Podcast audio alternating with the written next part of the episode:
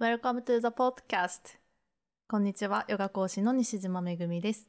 このポッドキャストでは、on the mat, off the mat, always doing yoga をテーマに、ヨガのポーズのハウツーではないあれこれをお届けしています。今日はゲストに、ボディートーク施術師の尾崎千恵さんをお迎えしています。こんにちは。こんにちはよろしくお願いしますよろしくお願いします。そう、千恵さんは、ボディートークっていう、まあ、セッション施術をされてる方なんですけど、うん。あの以前私もその施術を受けさせていただいて今日はそのボディートークのお話をたっぷり伺おうと思っています。ありがとうございます。ちょっと簡単に自己紹介をおはい。願いします、と尾崎千恵と言います。えっ、とまあボディートーク施術師と言っても私本当にあの何の資格というかねもなくて普通にあの OL をやってたんですけれどもあのまあ転機が来てうん。なんかこう人にねもっとダイレクトにできることがないかなと思った時にちょうどボディートークというのに出会ってそれをお仕事にしているという人がいてじゃあ私もそれをやろうと思ってまあ転職というかね転機があって、うん。今ボディートークの施術とあとヨガをやっています。うん。うん。そのボディートークと出会ったのが何年くらい前のえっとね、話2010年ぐらいにボディートークっていうのを聞いたんですよね。うんうんで、施術師になったのは2011年なので。あもうすぐ出会ってそう すごい早い。へえなんです。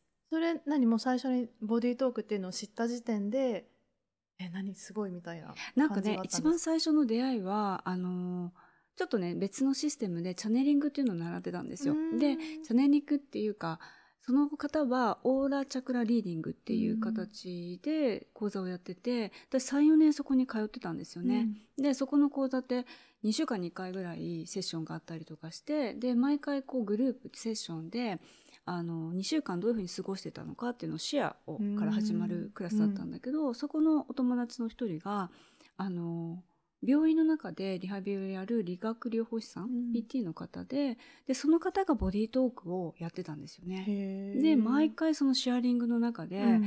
ボディートークではこうだった、ボディートークではこうだったっていう話をもう2週間に1回ずっと聞かされてて、ボディートークって、で、なんかなんとなく興味が出てきたのと、うんうん彼女がじゃあやってあげるよとか言って言って、施術をしてもらったところからうん。始まったんですよね。多分ボディートークご存知ない方も多いと思うんですけどどういうものなのか簡単に説明してもらっていいですか、本当に一言で言うと、もう最先端の科学を取り入れたエネルギー療法っていうふうに言ってます。でいろんなあの表現するのがねすごく難しいんだけれども、体がもともと持っている再生していく力治癒力を最大限に引き出すためのお手伝いをするのが、うんまあ、ボディートークっていう感じなんですよね。なんかあれですよね。施術もあの激しくなんかマッサージとかそういうわけじゃなくって、うん。もうタッピングっていうかそうなんです。優しい。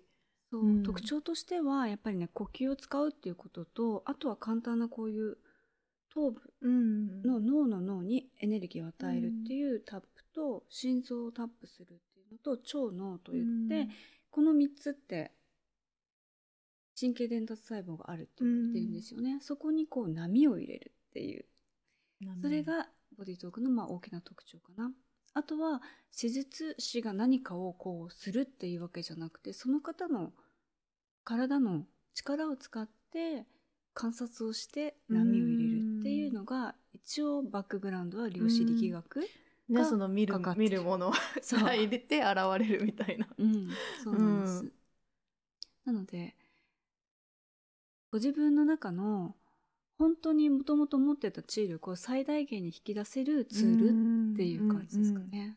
うんでもあのやっぱりその人間の持ってるもともとの力ってすごいですもんね。本当に私たちがコントロールしなくても勝手にこう働いて、うん。なんかやってくれてる、うん。そうなんですうん。よね。なんか私たちの体って例えばだけどこう手を切って切ったと思って、うん。でも治そう治そうと意図しなくてうん。も勝手に治っていく、でもこれが一番わかりやすい治癒力の形、うん。でもそれってこの切ったところだけじゃなくて体の中に常に常にその力っていうのは働いてるんですよね、うんでもそれって肉体的だけではなくて、うん。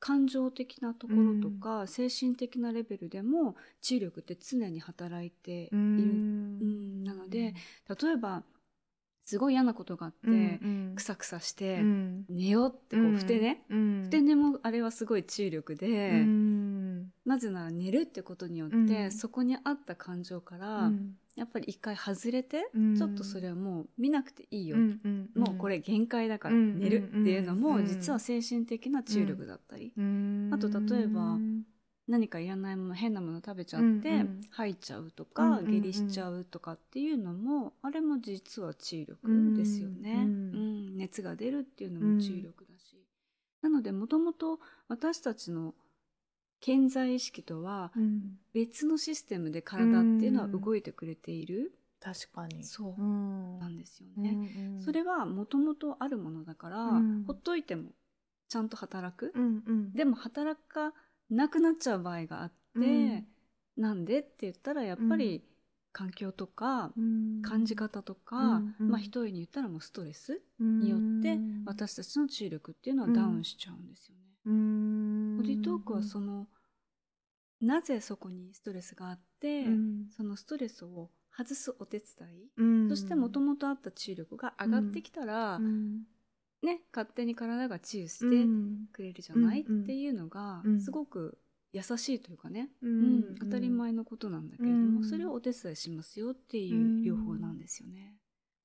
だからあの例えばその肉体に現れてる腰痛だったり、うん。肩こりだったりそういうものもその単純にフィジカルの問題っていうこともあるかもしれないけど何かの感情がそこにこう滞ってたりとか、うん。なんかエネルギーが詰まってるとかそういうこともあるってことですよね。すごくあると思いますね、だから例えば肩が痛いですとか腰が痛いですって言って、来るクライアントさんうん。うん私たち施術師はもしかしたら肩にアプローチしないかもしれないんですよね。うん。セッションの中ではうん。例えば、その方の記憶とか、環境的な因子とか、何か感情の詰まりとか、違うところにアプローチする。だからうん肩をやってもらいたいと言って、うんうんうん。肩をこうマッサージするとかではなくて、じゃああなたの実は記憶とかね、ななんかこう感情とか、うんうん。ちょっと違うところに飛ぶ可能性がある、でもセッションが終わってみたら、うん。あれなんか肩が柔柔らかくなったとか、痛みが取れたってことはすごくよくある。ん。ですよね。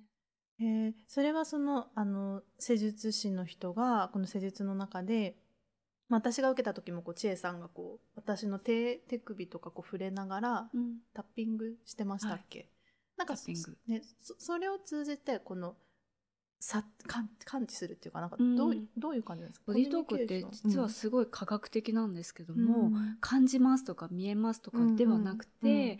ある決められたプロトコールチャートっていうのをもとに、体に聞いていくっていう聞き方をするんですよね。うんうんうん。じゃあどうやって聞くの？って言った時に、私たちの直感とか、あとはもっと言うと右脳と私たちの右脳と左脳がこうちょうどうまく合わさったところをゾーンとかって言うんだけれども、明瞭な感覚。うん。うん。そこにそこの state になって、うん。体のクライアントさんの筋肉と神経の伝達で反射を取っていくっていう感覚なんですよね。うん。えキネキネシオロジキネシオノロジーの考え方も入ってます。ー。へえ、んなので、うん。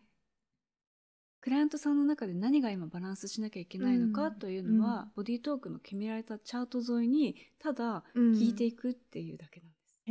だから施術師が何かをするっていうか、うん。施術師のこの直感とか、うん。見えますとか、そういうことではなくて、そうなの。あじゃあそのなんかきこの患者さんの体に聞いてそこでの反応を見ながらあじゃあこうこうってたどっていくんです。か、うんそうなんですよね。だから肩が痛いってきたとしても、うん。例えば一番最初に出たのが、うん。記憶とかね、うん何年何月の記憶みたいなものとか、うん感情なんていうもの、うん。それが例えば、肩という部位とコミュニケーションが取れていないっていう見方をするんですよね。うん。なので例えばだけれども、うん。その時に感じた感情が、うん。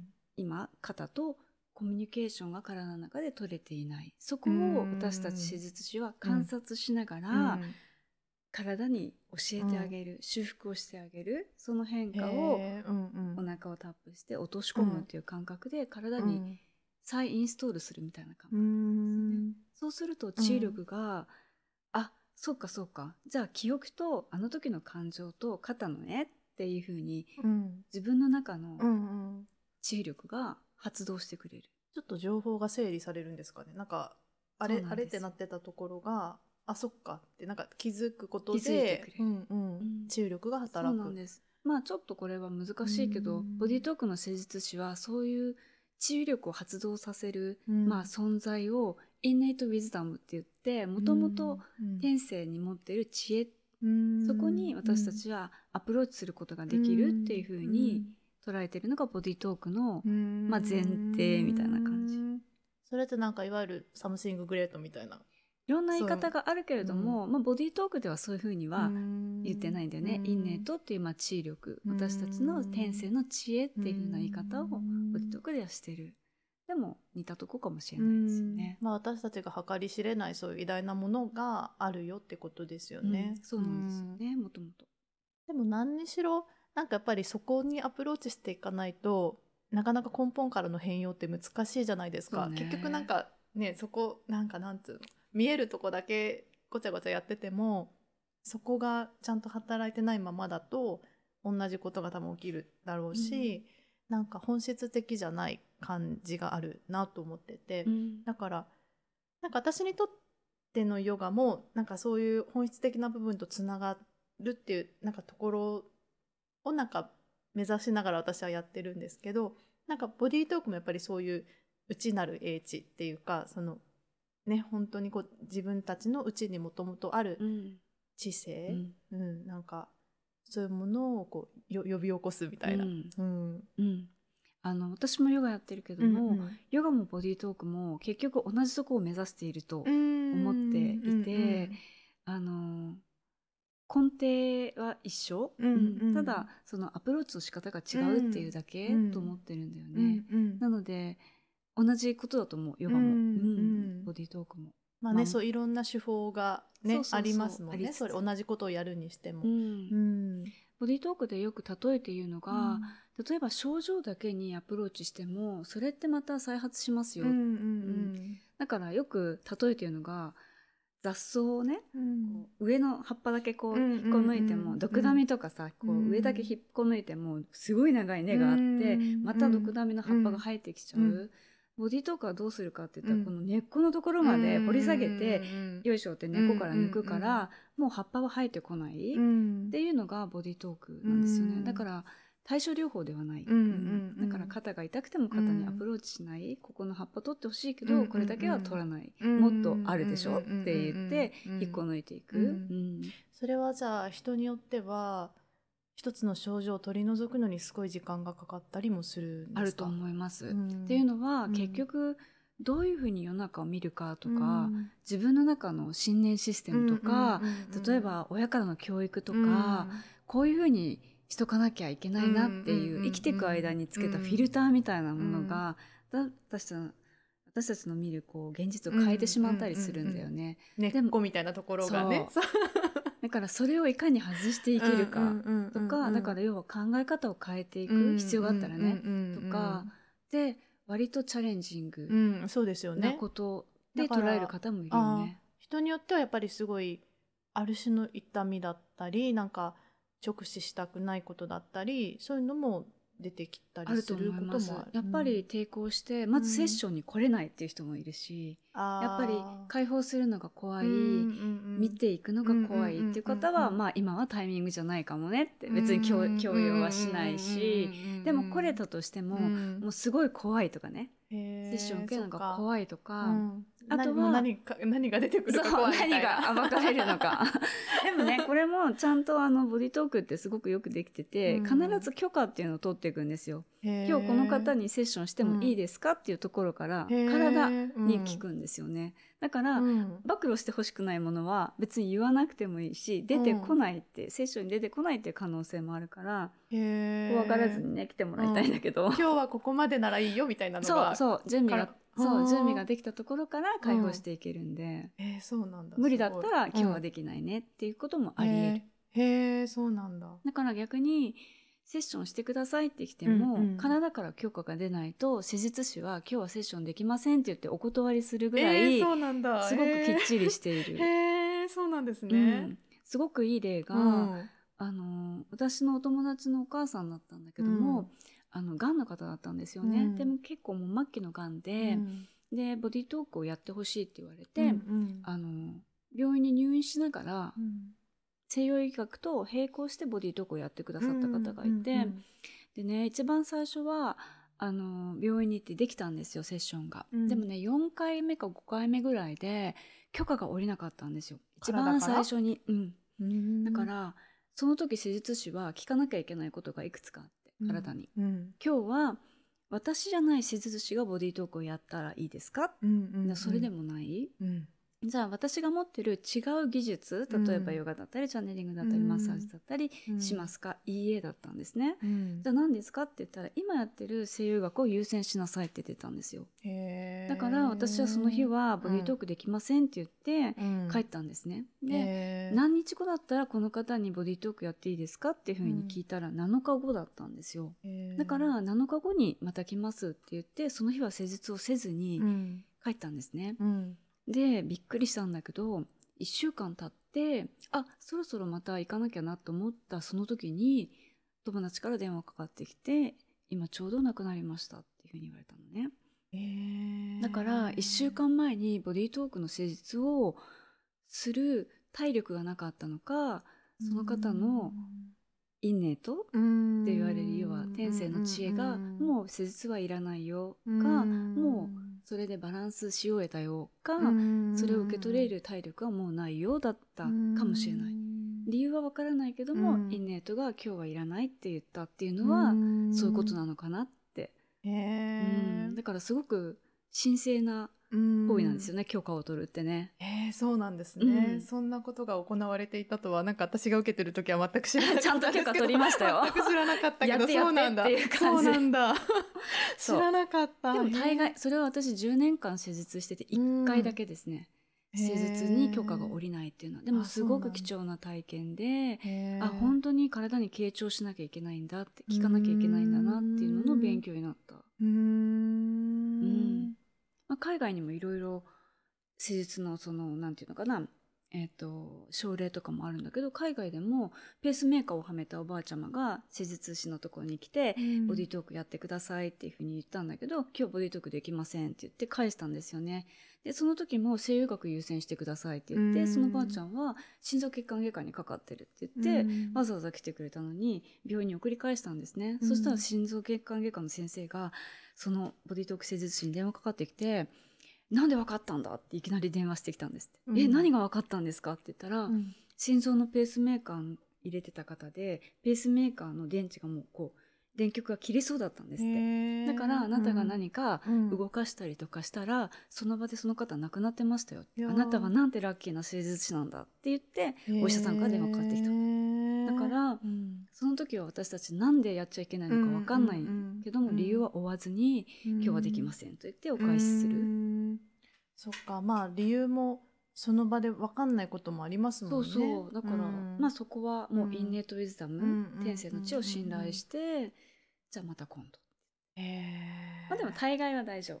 へえそうなんだ。すごい、でもなんかやっぱそういう体の声を聞くみたいなことって本当はきっと私たちそれぞれできるはずだと思うんですけどやっぱ普通日常生活をこう現代生きてるとすごくあ薄くなるじゃないですかそういう感覚って、なんか今何を食べたらいいんだろうとか、うん。どうしたらいいんだろうとかってなんか、マインドの方が分かりやすいなんか体よりもなんかそんな感じがすごくあって、うん。私も。だからヨガをするまでやっぱ割とフィジカルの意識が薄かったから、うん。なんかヨガをして初めてこう体っていうことに本当にこう意識が向いた時にあなんか今までずっと頭で生きてきたなと思ってそう。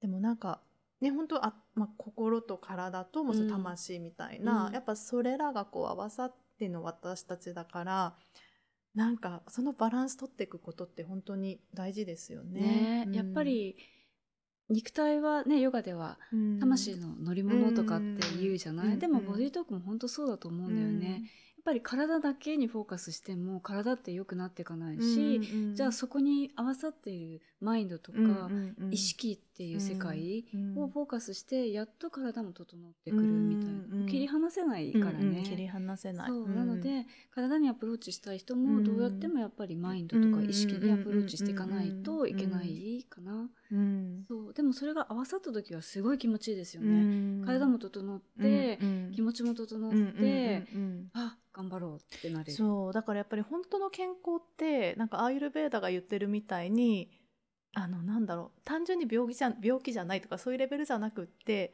多分心も体も魂も全部クリアであるみたいなうん。ところがやっぱ本当のそういう健康なんでしょうね。ん。もう全部がこう100%なんか 自分を生きれるそう自分を生きれる状態っていうか、うん、なんかねそれをそううん。それをお手伝いしたいんですよね。んうん。だって私もその千恵さんのセッション受けてあの受けた後やっぱりすごい呼吸が深くなって本当に。なんか施術って本当にもうタ触れるのってタッピングくらいじゃないですか。そうねのちょっと特殊な技術以外はもうこれだけですよね。そううんうん。なんかもうねすごい60分マッサージし続けるとかいうわけでも全然ないし、うん。基本的にそれすごい優しい感じで。ででもやっぱこうなんて言うんだろうなやってもらってる最中もすごいやっぱどどんどんリラックスしていったしなんか終わった後のなんかすっごい呼吸が深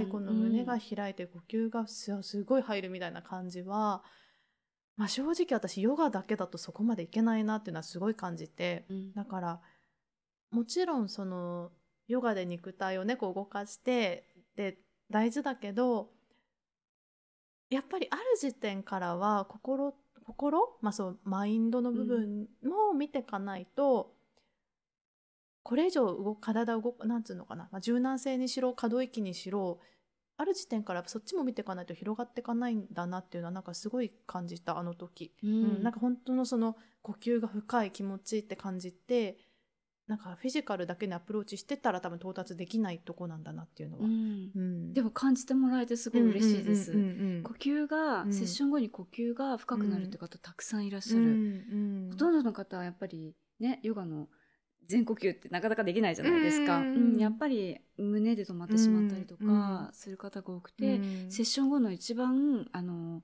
多くある感想はうんうんうんもう呼吸がそうはーって息が吸える人うん吐ける人、だからやっぱヨガでやってるつもりでもできてないんですよね。やっぱりその固まったまま多分やってるし、なかなかその本当に緩んでき気持ちよくこう体を広げたりするってなんかやっぱああいう助けがあって初めてなんかそう体験できる境地なのかなっていうのはすごい感じた。嬉しいです、うん。感じてもらえて。そうなんかね胸とかなんか胸郭がなんかすごいうんふわって広がる感じ。なんかセッションに来る方って、うん。ほとんどみんな寝ちゃったりするんですよ、うんでも寝ててもらって全然 OK で、寝てる時には潜在意識に入れるんで施施術師は逆にその方が、ね、寝てもいいししゃ,、べり続ける人もいるけどね。どっちでもいいんだけ喋りど、続ける人もいるんだ。うん、やっぱりでもねそれも止めないんです。解放だから。出てくる。うん。うん。何かを発したいっていうのももう変化だから、うんそれを変化を観察しながらタッピングをする。で寝ちゃう方はまあドローンでもらってで例えばボディートークって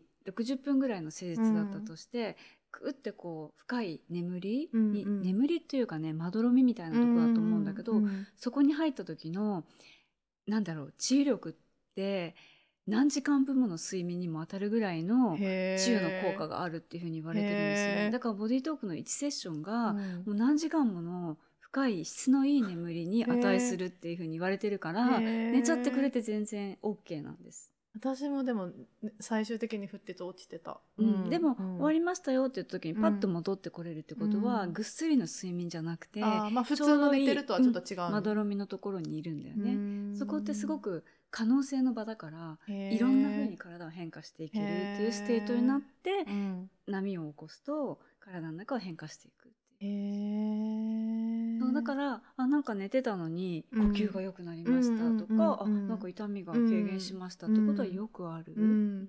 ね最初と最後になんか可動域のチェックもこう、うん、そうですね。ね私は可動域チェックをしますね。うん。わ、かりやすいから、そうそう分かりやすいグーってあなんかすごい広がるとかなんか肩とか柔らかくなったとか。あそうそうそうそう、うんまあ、普通の健康の人でも、うん自分の感覚で、あうんこっち行きづらかったけど、うんあなんか行くようになったなって、うん。違いが分かれば何してるか分かんないよね、エエネルギー療法でもやっぱり体に見て取れるとそうですよね。実感がねそうなの。しやすいですもんね。ってすごい大事だなと思います。うんうん確かに。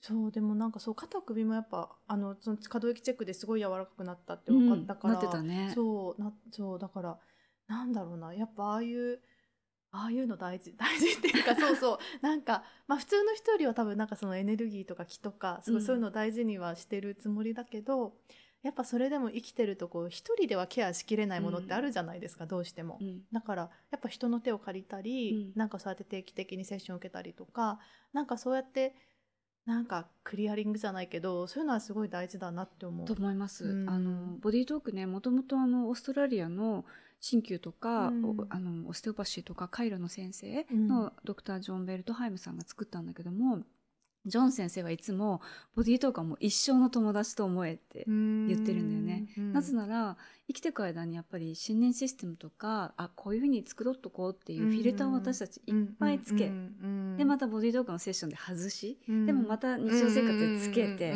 でまた外しっていうふうに言ってるから、うんやっぱり一生それを剥ぎ取ろ、うんうんうんうん剥ぎ取り続けないと、本当のコアの部分にはいかないからボディートークはもう定期的にでも、思い出した時でも、ちょっとずつ剥ぐために一生自分のケアするツールとして使えと、みんなに言えと言われてます。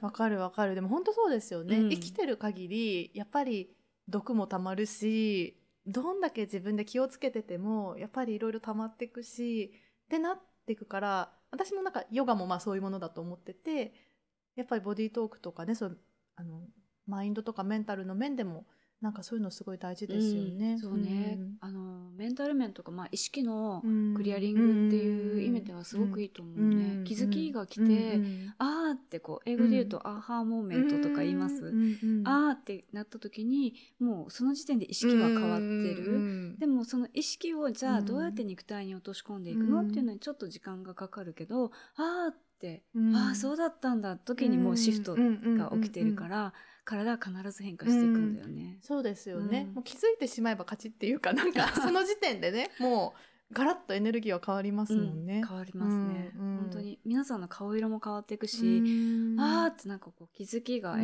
て、うん。本当に変化されていく姿を見るのがすごく嬉しいしボディケアチアさんはそうセルフでもできるんですか？できますできまあすセルフでもこうセッションっていうかそういうの？できます、うん。あのボディトークではボディトークアクセスって名前をつけてるんだけどもすごいたくさんのボディトークのテクニックの中の5つだけ、うん。誰がやっても誰にでも絶対必要だよねっていうのをピックアップしてパッケージにしてくれてうん。るセルフケア講座があるんですね。ね私それのインストラクターでもあるんだけども、うんうん5つの例えば脳のバランスうんとあと体の中のストレスの切り替え、ううん。ん。あと水分バランス、水分バランス、うん。免疫のバランス。骨格系のバランス。あそんなの取れるんですか自分で？取れるよ。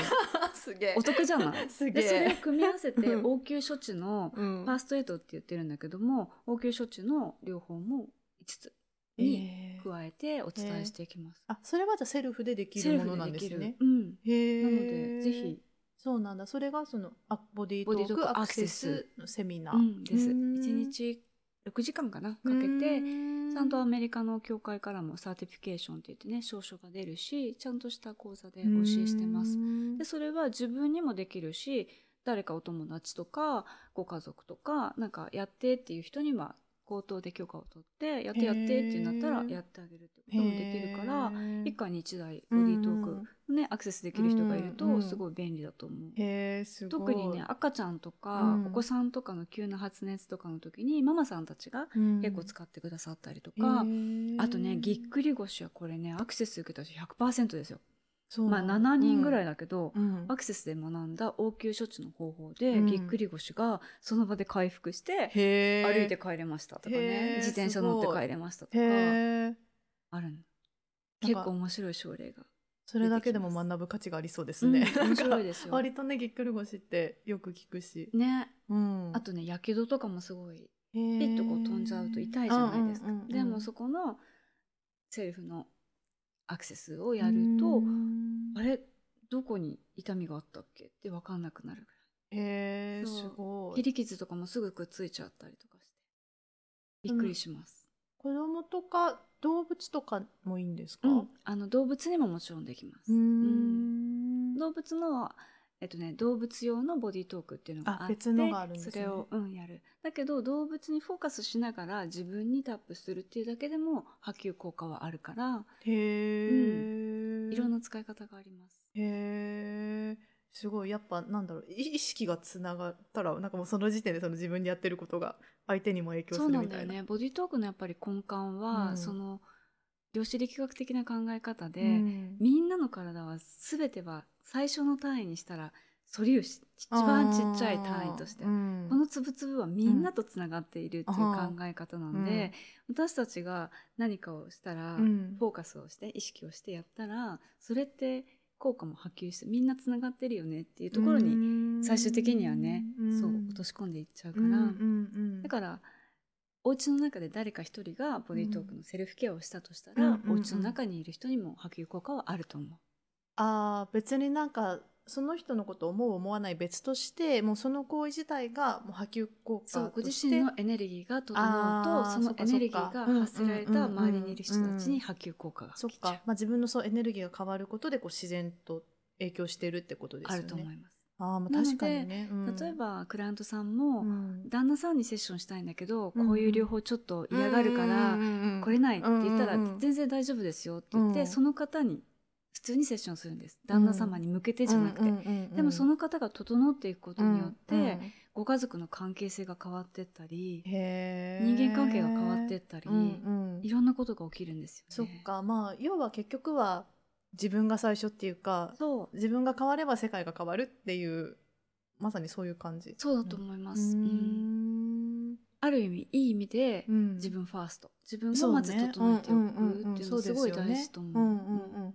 うんうんうんうん確かにね意外とこの人に必要とか思っててもなんかそんなこと言ってる自分が一番必要だったりしますもんね。そうなの。特にね 動物の場合動物のセッションもよくやるんだけど、うん。動物にやってあげたい、うんうんうんうん。動物が病気だからって言うけど、その場合って大体飼い主さんにセッションした方がいいんですよね。あーうんうんうん。うん。動物たちってすごいこう飼い主のことをケアしようとしているから、うん。動物の肉体をバランスするためにはまずクライアントさんのセッションした方がうん。効果が高かったりもします。でも確かにそうかも。人間関係って意外とねなんかあっちが問題だと思ってる自分の方が問題だったりするから 自分が整ったら 相手が変わっちゃったとかね。いや結構すごいあって、うん。私あの別にそういうセッション意図してたわけじゃないけども、クライアントさんですごく嫌な、まあ、上司がいますとかねうん。部下がとかあった方って、うん。みんな最終的にはエネルギー変わって一緒にいられなくなっちゃうから。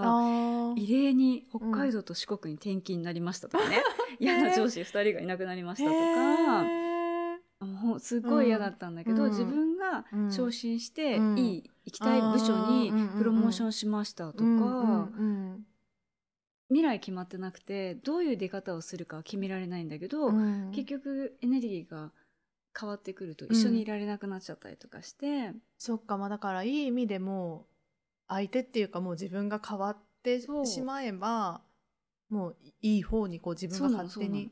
どどういうふうに転ぶかわかんないけれども、だから円満に離婚された方とかもいるの。へー。どんな出方するかわかんないけど、うんでもお互いハッピーみたいうな。ん。だから面白いですよ、反応の出方が。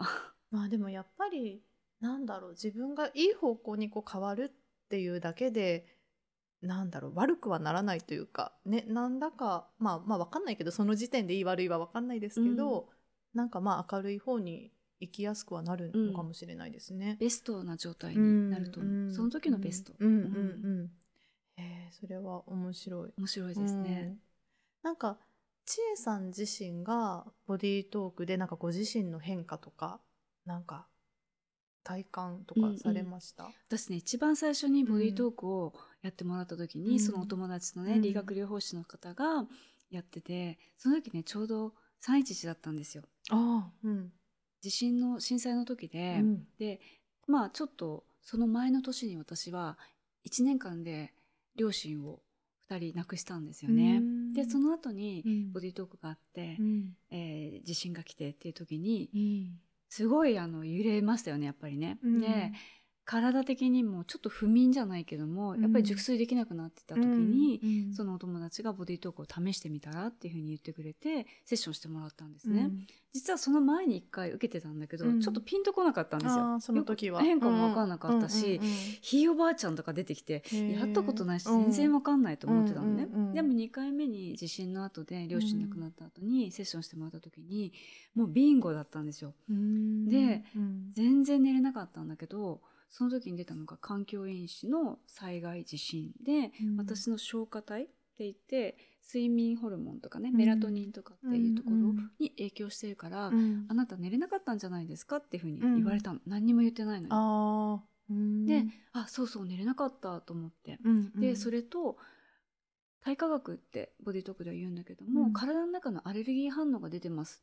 ケチャップですって言われたんですよ、うん。で昨日の夜ケチャップ食べたって思って、うんうん。何にも言ってないのに昨うん。日食べたケチャップのことを言い当てられて、ダメだったのケチャップが。そうちょっと合わないからうん。1週間、まあでもちょっと古いなと思ったケチャップだったのね、うん。だから やっぱり食べなきゃよかっただったんだけど、バランスしてもらったんですよ、そしたらうん。そっからねもう眠くて眠くて13時間、まあ、不不眠って言われたのに、13時間ぐらいぐっすり寝て、うん。その後の爽快感たらなかったんですよね。うんうんうん。でそれがきっかけで、うん。私ボディートークの世界に入ったんですよ。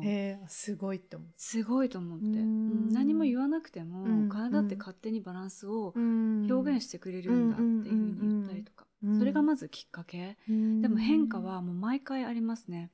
例えば考え方とか、意識とか、うん。だからその当時ね OL をやってた時ってうんうん。いろいろあるじゃない、うんうん。嫌な上司とか、会社だとね会社だとねね。人間関係とか。うんうんどうやってもなんかすごい理解できない上司がいたんですよ、うんうんうんでも今思えば、うん。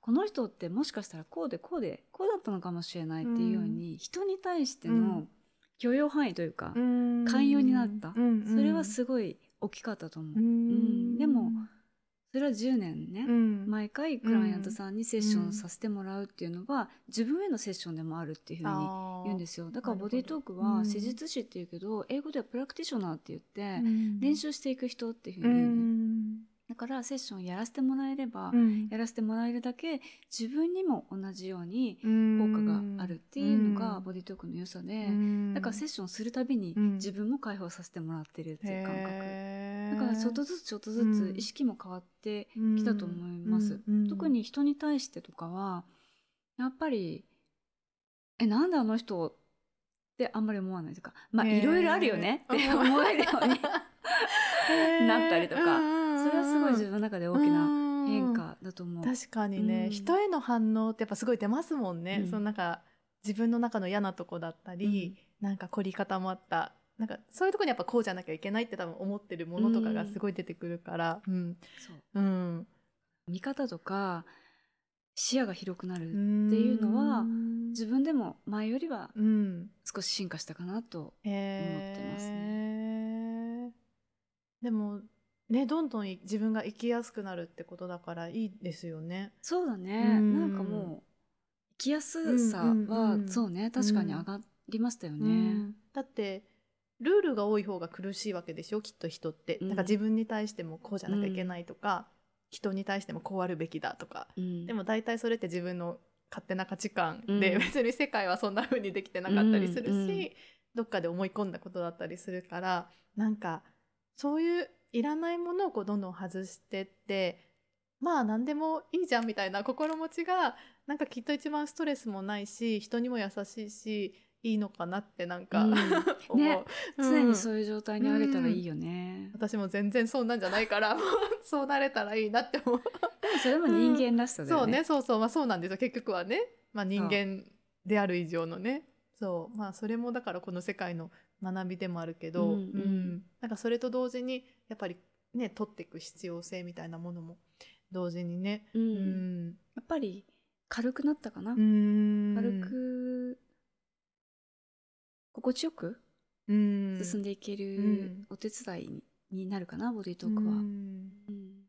でもなんかやっぱりそれで定期的にでも自分の体とかエネルギーとか心とか、まあ、ボディートークを通じてとかそのクライアントさんも触れてるとやっぱり日常にもその意識が、ね、だんだんこう根付いてくるだろうし本当無頓着に日々を暮らすのとは全然違いますよね。多分うん。ね、やっぱり自分にね意識をしてももらうってすごく大事だなと思って、体の変化とかもねすごい変化してるのに何が変わったか分かんないとか人いるんですよ。だからどれだけ自分の体にフォーカスしていなかったのかっていうことにうんうん気づいてもらえるっていうかね。うん。うん。うんそうだからなんか何かのねきっかけになったらいいかなと思う。うん。うん。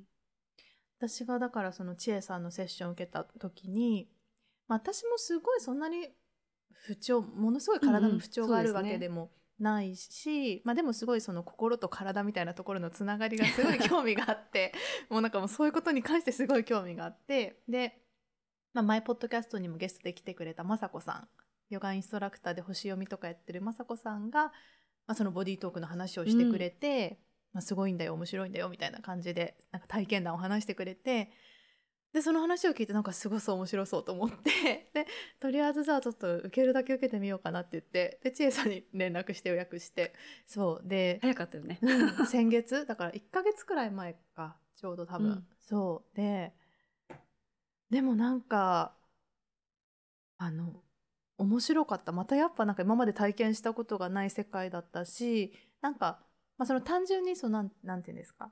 あのさっき千恵さんも言ってたけどやっぱりその科学がベースにあるっていうかそのなんかまなんていうんだろう、まあ、いわゆるその怪しいものともまたなんかちょっと違う。一応なんかねその科学的なものがベースに敷かれた中で、でもやっぱり普通の人にはちょっと多分ピンとこないこととかもあるかもしれないけど、もっとなんか繊細な部分に入っていくから多分日常日常を見てる部分よりも、うん。そう。でもなんかその千恵さんの口から出てくる言葉とかなんかそういうものがああってなんかピンとくることばっかりでなんかだから私の場合だとあのなんだっけ、まあ、その家族とのなんかこととかなんか私が家族に対して抱いてるうん。なんかちょっと罪悪感みたいなものとか、なんかそういうのが話に出てきてであまあ確かに本当そうだなみたいななんかそういうところをこうあの掘り下げることができたりなんか考えすぎ頭でこう無駄に考えすぎて なんか計画的に考えれるようになんかここをバランスするみたいななここがうまくコミュニケーション取れてないみたいな その体の中のなんか臓器がね、うんなんかそうそういうのもなんかすごい面白かったし変化ありましたか？なんかねあでも私その家族のやつはあのねあの時千恵さんが、あのーセッションの中でなんだっけまあそのなんか変に罪悪感とか持たずあのなんだろう暮らせるようにっていうかなんか、うんうんまあすごい今ざっくり言ってるけどなんかそんな感じでこうやってくれたんですよね。で、まあ、今こう私だけ離れて暮らしてるけど、まあ、まあそういうのもいろいろあるけどで私あのあとあのね私ずっとこうスマホを家族みんな同じメーカーキャリアのを使ってたんですよ、はいはい。もう20年くらい。もう持ち始めた頃からずっと使ってて、うん。でなんかもう家族みんなこれだしっていう感じでもうずっとそれだったの、うん。なんかそのキャリアを使ってて、ででもなんか最近いろいろこう出てきたしなんか友達から「ここいいよ」みたいな感じで他の話とか聞いたりして「あなんかじゃあそこ通ってみようかなそこに」みたいな感じでなんかねもうほんとボディートークのセッション受けた翌々日とかかななんかそこにポンって変えたの。ででも今までの私だったらまあそれねなんかその時はすごいポンって普通にやりすぎて分かんなかったんだけど今までだったら家族みんなこれ使ってて私だけなんか抜けてなんか家族割がどうのこうのとか なんかその とかなんかいろいろ なんか思ってたかもしれないんだけどその時はすごいまあいっか別なんか別に私は私だしなんかなんつうんだろういい意味で全然気にせずにそれがポンってできたんですよね。ででなんかそう行動できた自分があでもなんか今までだったら絶対悩んでたかもなと思って。なんか私もうずっと何十年も使ってたしもうなんか家族が家族っていうかもう親族一みんながそのキャリアみたいな感じだったから。抜けられない。そうそうそう感じだったから。でも別に理由はないんですよそこに。なんか、うん。まあある最初の人が使い始めたからみんななんかそこになったみたいなだけの話で、うん。別にそうすることのすごい得とかあるかちょっとよくわかんないんだけど、うん。まあ一緒に住んでれば多分家族割とかで安くはなるんだけど、でも私も離れてるうし、ん。なんかまあその恩恵がどんだけあったかよくわかんないんだけどあでもなんかすっごい何も悩まずポンって変えちゃったなと思ってへでもそれはよく考えたらなんかあの時そういう話とかをしててなんか自分の中でちょっとクリアになってたっていうのがすごい実はあんのかもと思って、ーあーでもすごい。うん、気づいてくださってありがとうって感じだけど、ちょっとね分かりづらいレベルの話なんですけどなんか私の中では私はすごいあわかりますよその話聞いて。そう私はそん。っかなと思ったんですよね、なんか今までだったら多分悩んでたし、うん。なんかもういっかなって多分なってたと思う、そそうボディートークの変化ってあそういえばみたいな感じでうんうんうんうん。後からあそういえう、ば、うんうん。っていう感じなんだよね、うんうんなんか思い出されにくい、うん。でもいいんですそれで、うん。だってその人が健康になって 元気になっていい結論ができればそれでいいんだけど結構忘れられがち。そうねそうですよね、うん。なんかまあ確かにね症状とかだとすごい分かりやすいと思うけどそなんか動かなかった肩が動くようになったとかすごい分かりやすいけど、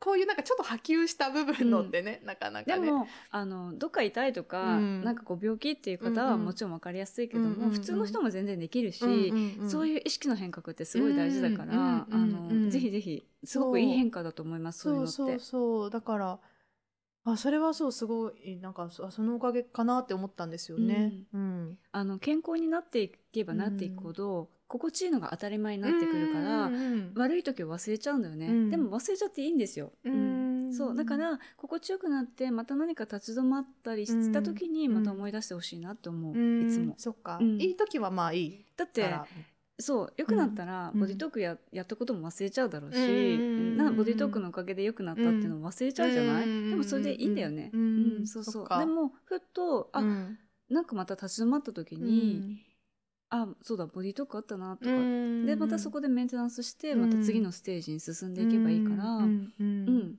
そう。だから忘れてもらってもいいでうす。ん。ボディトークの効果だって思ってくれなくても頑張ってやり続けます。またねつまずいた時にそうそう。そういえばっつって。うん思い出してくれてもいいよ。でもあれなんかおすすめの周期とかあるんですか？どのどんな感じ一応ねで受けると体にいいよ効くんですよよそれも。あ。そうなんだ、うん、だから、うん。インネットウィズダムに、うん。あのセッションが終わった後にこの方に、うん。あの次のセッションをした推奨日っていうのを体に聞いていきます。へー。大体まあすごく何かすす急いでね治したいうんご病気の方とかはやっぱりうん1週間に1回とかへー。2週間に1回来てくださいになるけれども、うんまあ、普通の元気な方でうん。メンテナンスとかだったら私は大体4週間ぐらい、ううんんが多いですね。あのインネットに聞くと4週間ぐらいとかでうんフォローアップ。うん。でも強制じゃないから自分でね観察してほしいんですよね。うん。あセッションの終わったらこうなった、うん。でもやっぱりうん日常生活続けていくと、うん。やっぱりストレスが出てくるから、うん。やっぱり注力が下がっちゃう、うん。でもそこでまた思い出してやっとくといいじゃん。でもまたストレスがうんうんこうちょっと上がって下がって上がって下がってで、いいところに持っていく。この状態が今自分にとって体と心はどんな感じかっていうのを、やっぱ観察してほしいんだよね、うん。でそれが落ちた時にまた来てほしい、うん。だから気づけるようになってほしいかな、自分のこの状態。自分の状態を、うん。セッションの終わった後うんと、しばらくそれでうん。いい感じで過ごしてったけど止まっちゃった時、うん。とそこの違いを自分でちゃんと分かって、必要だったらまた来ればいいかなって思う。うん。うん。まあだからマッサージとかそういうものと同じですよね。そのメンテナンスとして。うん。ねなんか必ずこのペースで来なきゃいけないってものじゃないけどなんかちょっと落ちてきたなって思った時の選択肢に。終わった後うんのあの爽快感だったな、うん。あそれまた欲しいなと思ったら、うんうん。その時にメンテナンスに来る、うん、うんそういうふうに使ってうん。生活の一部に、ねうん。なってくださったらそうですかなと思う。ね。ううん。んでも本当長く受けてくださる方は長くご家族でとかね、でご家族みんなに波及してみんなが健康になってったりとかするから、うまく。あ確かにねそのなんか力とかでやるわけじゃないから、ね、体がどんな状態でも大丈夫ですもんね。大丈夫です、うん。遠隔セッションっていうのもできるから、うん。例えば私のねサロン杉並ですけど来れなかったらうん。遠隔だったり、うん今だったらうんズームでやったりとかっていうのももちろん OK なので、へだから病院に入ってますけど、うん。病院で来てくれますかっていう時は出張のセッションをしたりするから、ー。へーそっか遠隔とかもじゃあそれもなんかこう離れてるけどそうなんです。かねすごい。時空を超えます。へーすごいな。まあだからやっぱね私たちの体とかこういうやっぱもうエネルギーってなんかすごいすごいですよね。う。ん、みんなつながってるよねやっぱりね。うん。だから祈りとか、うん。見えないものとかうん遠隔セッションとかも、うんもう科学でねどうやってつながるのかっていうのが解明されつつあって、なのでそう本当に祈りの力もそうだし、うん。遠隔っていうよううなん。エネルギーの世界も、あのあり得ることだよね。だから普通に私海外にもクライアントいるし、日本全国、うんちょっと遠い方とかうもん。遠隔セッションで、出ますね。うん。でもなんか今何か言おうとしたんだけど忘れちゃった。なんだろう。でもねすごいあのなんかなんだろうな時代がやっぱりいろいろこう解明されてきたりしてまたみんながねそう分かりやすく受け取りやすくなるのもいいですよね。分か。りづらいかなやっぱりボディートーク。いやでも私はもうこの世界に親しんで長いから なんかこういう世界こういう世界でしかなんかもはや生きてないからすごいわかるけどなんか多分全然本当に普通になんだろう。まだヨガしてるとかだとちょっと近しい気はするけど世の中の大衆を見た時に多分大多数じゃないじゃないですか。うん。絶対。うん。そうね。そうそうそう。だって大衆を相手にするとやっぱヨガでさえちゃんと説明しようと思うとすごい難しいし本当はフィジカルだけじゃないうん。ヨガだって。うん。そう。なんかねエネルギーとかそういうこと含めてるけどやっぱりヨガ来てる人でさえその辺はなかなか理解しづらいうん。ところだからでもまあなんだろうな昔よりは今なんかだいぶこういう話もオープンにできるしなんか興味を持つ人も前よりは増えてるのかなっていうのはね。まあ体感的には思うけど、まあねボディートークのね手術師も今400人弱300人ぐらいかな？300人超えぐらいえでいるんだけども、やっぱりね職種的にはあのドクターとかもいらっしゃるんですよ。あと看護師さんとか、それこそ理学療法士さんとか、いわゆるるリハビリとか医療の現場で、ちゃんとした医療を提供している人もボディートークに興味を持ったりとかされ始めてるのね。だからあのドクターだけど、まあお薬で賄えないところはうんボディートークをやったりとかっていうのもだんだん機会が増えてきてるので、ねあの代替医療として使っていけるようになっていくんじゃないかなって。うん。なんかそういうのいいですよね。なんか日頃やっぱりお医者さんとかで人の体とかに接しててなんか薬とかそういう治療じゃよくならない。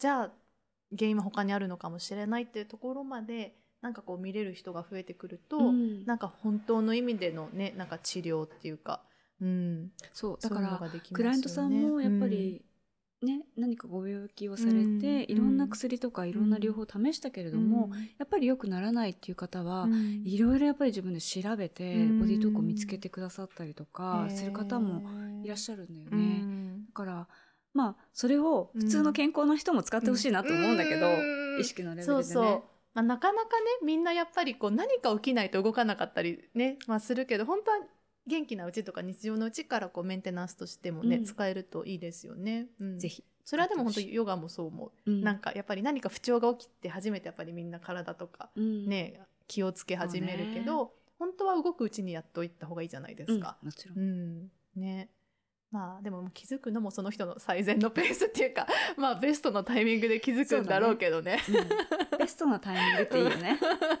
まあね何にしろ必然のタイミングで多分その人にとって。うんえーなんかそう千恵さんが、まあ、ご自身が日々をこう健やかに過ごすためになんかボディ、まあ、ボディートークでもいいんですけどボディートーク以外でもなんか日常でやってることとか心がけてることはありますか、ね、あのまあヨガももちろん教えてるから、ヨガもすごくいいと思うし、うん。呼吸法もいいと思うし瞑想もすごくいいと思うんですよね。だけどねやっぱりあの日々できることとしてはやっぱり意識のあり方だと思っていて、考え方とか、うん。であの自分の中に葛藤を作らないねうんうん。ようにしてる。例えば、例えば、うん。なんかあこうしたい自分はこうしたいんだけど、うん。あこの人の手前これ良くないかなっていうともうすごくたくさんのフィルターが入るじゃないですか。うん。自分がこうしたいと思ったらそうすればいいのに、あーあーかなこうかなって考えちゃうから。で出した決断がやっぱり自分の中で嘘じゃないこととかうん気持ちよくあれることっていうふうに、うん。なんか何かを決める時とかは、うん。やっぱりそれを心がけているかな。なんか2012年ぐらいの時に、うん。なんかこうアセンションの話が急に出たじゃないですか。その時に、うん。やっぱり自分の内的葛藤を手放すことぐらいしかうん。人間にはできないよっていう本を読んだんですよね。でもすごい腑に落ちて、うん。だから会社も辞めたし、自分の中でやっぱりすごい葛藤だったんだよね。だから自分の中がいつもこう心地よく、うんうん。でもそれって何かって言ったら自分に嘘をつかないってことなんだよね。そっかだからやっぱどこまでも自分が主体ってことですよね。だから、うん。そう考えると。その時はね、んんん。そうそう。だからそういうふうに思ったから、うん。それはでも常に小さな葛藤を積み重ねないようにはしてる、あーでも確かにすごいそれはわかる、うん、大事ですね。すごい大事だと思うし、うんうん。うん。それを実践してきたら割とまあ心地のいいうん。生活になってるから、うんそうなんです。私ねあのヨガを薬師寺さんっていうお寺でもあのうん。やらせてもらっていて、うん。もう8年ぐらいかな、うん。五反田にある東京別院っていうところがあって、薬師寺のね奈良うん。の薬師寺の東京別院があって、うん。でそこであのヨガとねお写経の会をやってるんだけど、うん。そこのお坊さんたちいつも言うのがね般若心経のあの、うん。写経するじゃない、うんうんそこでいつもこう短くねお唱えをするんだけど、うん。それがすごくよくてねうん。偏らない心こだわらない心とらわれない心広く広くもっと広くそれが般若心経空の心なりっていうのをみんなで復唱するの、へえでもすごい素晴らしくない？偏らない心でしょ、うんうんうんこだわらない心うんとらわれない心ですよ、広く広く広く。広くもっとそれが広く空なり、そう。うん。だからやっぱり偏っちゃいけないしうん。とらわれちゃいけないしうんうんうんこだわってもうんこだわりすぎてもねやっぱり良くないからうんなんかこうねそれを唱えてるうちうん。にだんだんやっぱりね染み込んでくるんだよでもね。大そうで繰り返し触れるってすごい大事ですよね。ね。その度にこう心にインプットされるし、うん。だから結構それは日常で気にして気にしながら、すごい言葉、うん。あの過ごすようにはしてるかうな。ん。やっぱり正直であることが一番結局楽よね。うん。うんうん自分に対してもね人に対してもね。それはまあでもそういうふうなマインドで生きることがヨガだと思ってるから、うんねアーサナするとか呼吸をするだけがヨガじゃないから、うんうんうんやっぱりその意識のレベうんルでうん。それを実践していくのがヨガだから、うんうんそれは心がけているかな。えーでも本当それがやっぱ究極ねエネルギーの通りを良くするっていうかストンって保つにはやっぱそれですもんね、うん。自分の中に葛藤がなくって、うん。偏らず。ねとらわれずこだわらずってなねそしたらやっぱ常にこうストーンってうん。抜けた状態でいられるだろうから、うん。うん。まあいろんなね事件も起きるし、うん。いろんなこともね、うん。日常出てくるけど、うん。でも自分がいつもそういう state にいられたとしたら、うん。はいじゃあ分かった。どうやって対処していこうかなって、なれるからせめても自分ができることは。でもこれみんなが一人一人やってったら、うんすごくいいと思うんだよね。私のヨガはねシバナンダヨガっていう、うん。インドのね古典的なヨガなんだけど、やっぱりそこであのねスワミシバナンダっていう、まあ生きてる間に悟りというふうにあまり言わないけども、まあ、覚醒された方、うん。自分と宇宙のつながりが分かった方が広めていったヨガだったんだけども、やっぱりそれもあの自分個人が一人一人が自分の幸せに責任を持っていけば、うん。みんながそれをやれば世界は平和になるでしょっていうふうに言ってて。そう。そう。うん。それよねって。本当にそうですよね。みんな自己責任で。だから薬師寺でこういう話を聞くのも、うん。ヨガでそういう話を聞くのも、うん。ボディートークでこうやるのも、うん。全部つながってるから、やっぱりこれ真理だわって、うん思います。うん。うん。うんみんな自分の幸せに責任持っていきましょう,、んんんんそうですよね。まだほんと最低のことっていう最低限のことっていうかね自分で自分のことをこう整えて気持ちよくあるっていうのは、うん、そのためにね、まあ、人の手を借りたり全然していいし、でもやっぱり誰かがしてくれるわけじゃなくてやっぱりそれはね自分の責任として自分でやるっていう。うん。そう。それすごい大事と思う、うん。医療もそうだよね。やっぱりうんセルフケアって自分でできる範囲でできることをうんうん。最低限はやったら、うんね大変な時はもちろん医療のお世話になるけども、うん。予防医療ってすごく大事だと思う、うんうん大事大事、うん日々日々のねそう。やっぱり心がけとか、うん。なんかヨガやるもいいし、うん。ボディトークのね、セルフケアやるもいいし、うんある程度自分でメンテナンスしとけば、うん。ねそこそこの健康はうん。保てるんじゃないでしょうかね。うん。ね。まあその結果ね、まあ、起きたことはまあそれも必然そうそれはっていうことでね。それはもう。お願いできる人にお願いすると。うんうんうんうん。ね。まあそういうのもね生きてる限りいろいろあるけれども、うんううん。ん思います。でもわかる。なんか私もでもこうやってやっぱり今はなんかまあ私もベースはヨガだけどやっぱりこうやってボディートークだったり、まあ、そうお友達がやってるいろんなこう、まあ、うん。セッションだったり、そういうことがなんか私をサポートしてくれるツールとしてなんかこう選択肢としてこういろいろあるのがすごい嬉しい。うん。なんかいざという時に頼れるものがこういくつもあるってすごいなんかあ心強いよね。ありがたいいことだなって思う。うん。と思います。うん。私も今はもうボディートークとヨガともう一つチャネリングっていうセッション、うんまあ、うんこれが自分の中では安全だし、うんすごく真理にかなってるなって思ってるので、まあクライアントでもね提供してるんだけども、うん。そういう救急箱大事だようんね。うん大事ね。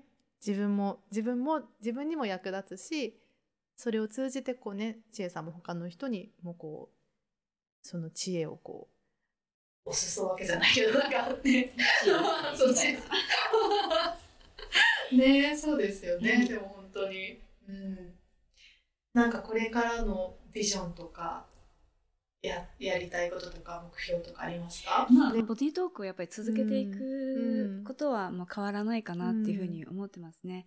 であとうちのね夫も実はボディートーク施術師であったり、うん。トレーナーであったり鍼灸師だったりするんだけども、去年あたりからね夫とのコラボがねまた、うん。あの始まって、うん。嫌だったんだけど、うん。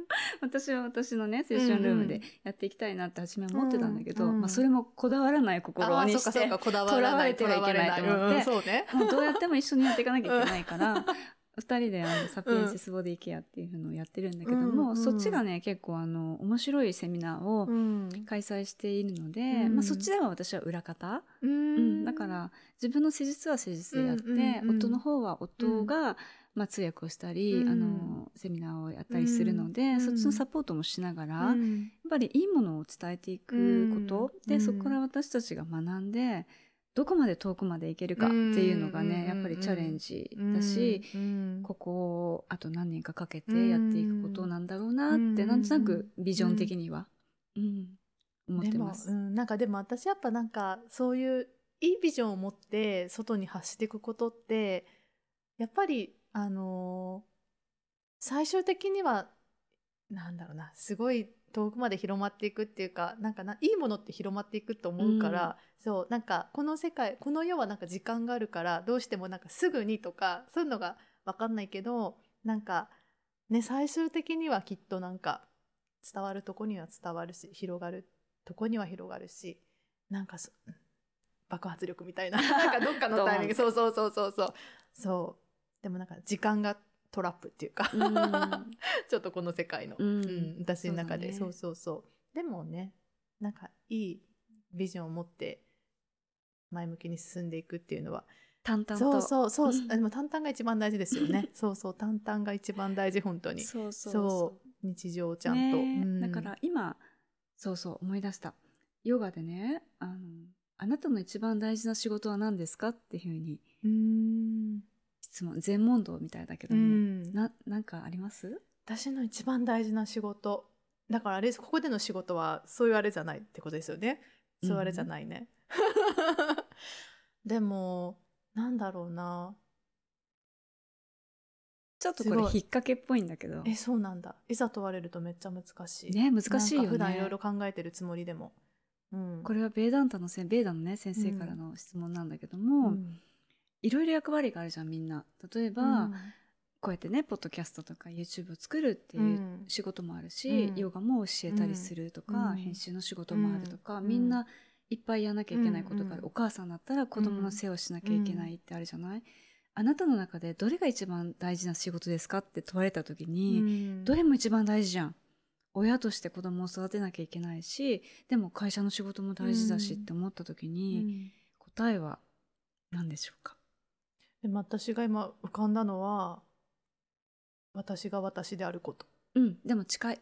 うん。今自分の目の前にあることが一番大事それを100%の集中力を持って全うしなさいって、うんなるほど、ね、それがうん。ヨガの道なんだ、うん。でもそれだけでまあいわゆる悟りに立ちますよって。まあ、だから今ってことですよね。だから今今今このポッドキャストに集中しなきゃいけない。今が100%そうってことですよね。もう未来ではなく過去でもなく。そう、ん。その一瞬一瞬を積み重ねていくのが未来になっていくから、まあね本当にね。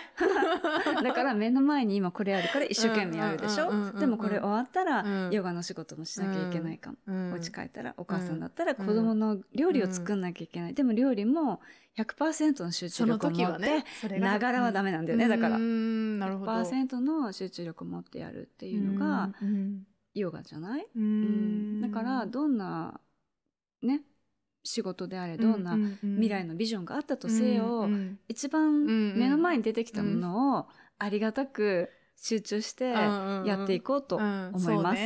そうね。その時にやるべきことをね、100%で。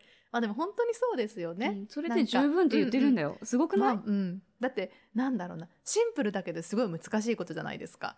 そう。だからこそ、それが悟りにつながるんだろうし。そうでも本当にそうだと思う。なんか、うんうんうん。えー。だからまあね、ヨガね。ねこうなっていけばいいなっていうのはあるけど、うんうんうん。目の前に出てきたいただいたお仕事をもう一つ、一つ100%一つ100%こなしていく、うんうんうん。そう。それでいいかなと思ってる。うん。まあだ両方大事ですよね。やっぱ今ちゃんと生きるってことと、うん。ねどっかにでもなんか目指したいものがあるっていうのもすごい尊いことだし、うんうん。うんへえありがとうございました。した。今日はあのまたお話も尽きないんですけど。そうですね。今度ねぜひご主人と一緒に遊びに来てください、はいありがとうございます。ね、そちらのお話もまた。うん。じゃあ、えー、千恵さんのプロフィールなどの情報はディスプリクションに入れておきますので、ぜひそちらからもチェックしてみてください。それでは今日はありがとうございました。ましたまた次のエピソードでお会いしましょう。はいバイバーイ。